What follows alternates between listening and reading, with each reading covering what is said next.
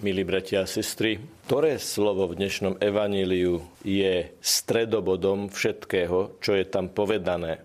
Na ktorom slove sa všetko láme? Ktoré slovo z dnešného evanília je naliehavé nielen pre tých, ktorí Ježiša počúvali pred 2000 rokmi, ale aj pre nás, ktorí ho počúvame v roku 2022.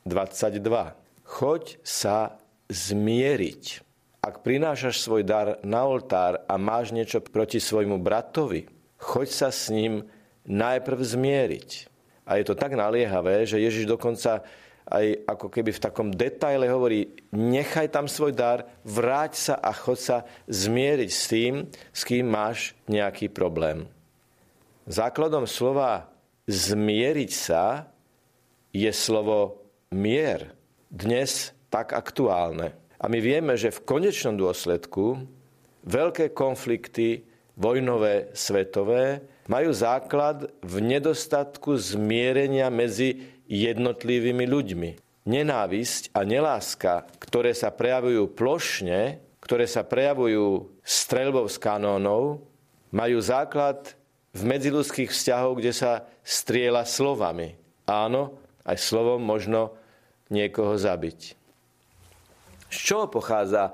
Aký základ má slovo mier? Sú dve tvrdenia o tom, z čoho pochádza slovo mier.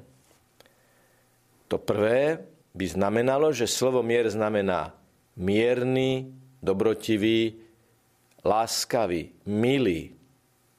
Áno, zmieriť sa znamená začať byť k sebe opäť milý vytvoriť medzi nami mier, pokoj, ktorý sa bude prejavovať aj tým, že budeme mierni, pokojní, milosrdní a milí. Choď sa zmieriť, choď nastoliť mier vo vašom vzťahu, ak je v ňom nejaký problém. Zaujímavé je ale aj to, že slovo mier môže mať ešte jeden hĺbší základ a význam. Mier znamená, by mohlo podľa tohto znamenať to, čo je pevné, to, čo je ustálené.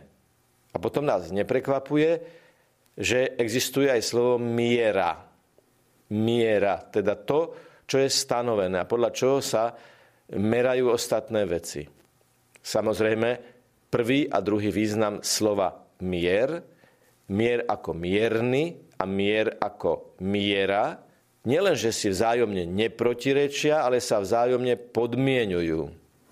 Lebo aký by to bol mierny človek, keby bol náladový, keby bol raz mierny, raz hrubý, raz tichý, raz hlučný, jednoducho nevypočítateľný a náladový celkom prirodzene si mier, miernosť, láskavosť, milosť vyžaduje, aby to bolo niečo ustálené, aby miernosť bola mierou našich vzťahov, aby láskavosť bola mierou našich vzťahov. Len vtedy môže človek mať vnútorný pokoj, keď vie, že ten, ktorý je mierny, tá jeho miernosť je mierou jeho správania sa, voči svojmu okoliu. A preto, keď sa ideme zmieriť, ideme nastoliť mier v našom vzťahu, chceme byť milí k sebe navzájom a chceme to robiť ustálene. Chceme, aby to vydržalo, aby to vytrvalo. Preto sú veľmi oslovujúce slova, keď o Ježišovi čítame v liste Hebrejom, že on je ten istý včera, dnes a na veky. Aký je dokonale milý, mierny, láskavý, dobrotivý, milý a zároveň ten istý včera, dnes a na veky. Teda je to miera jeho existencie. Je to niečo stále, ustálené a spolahlivé v našich vzťahoch.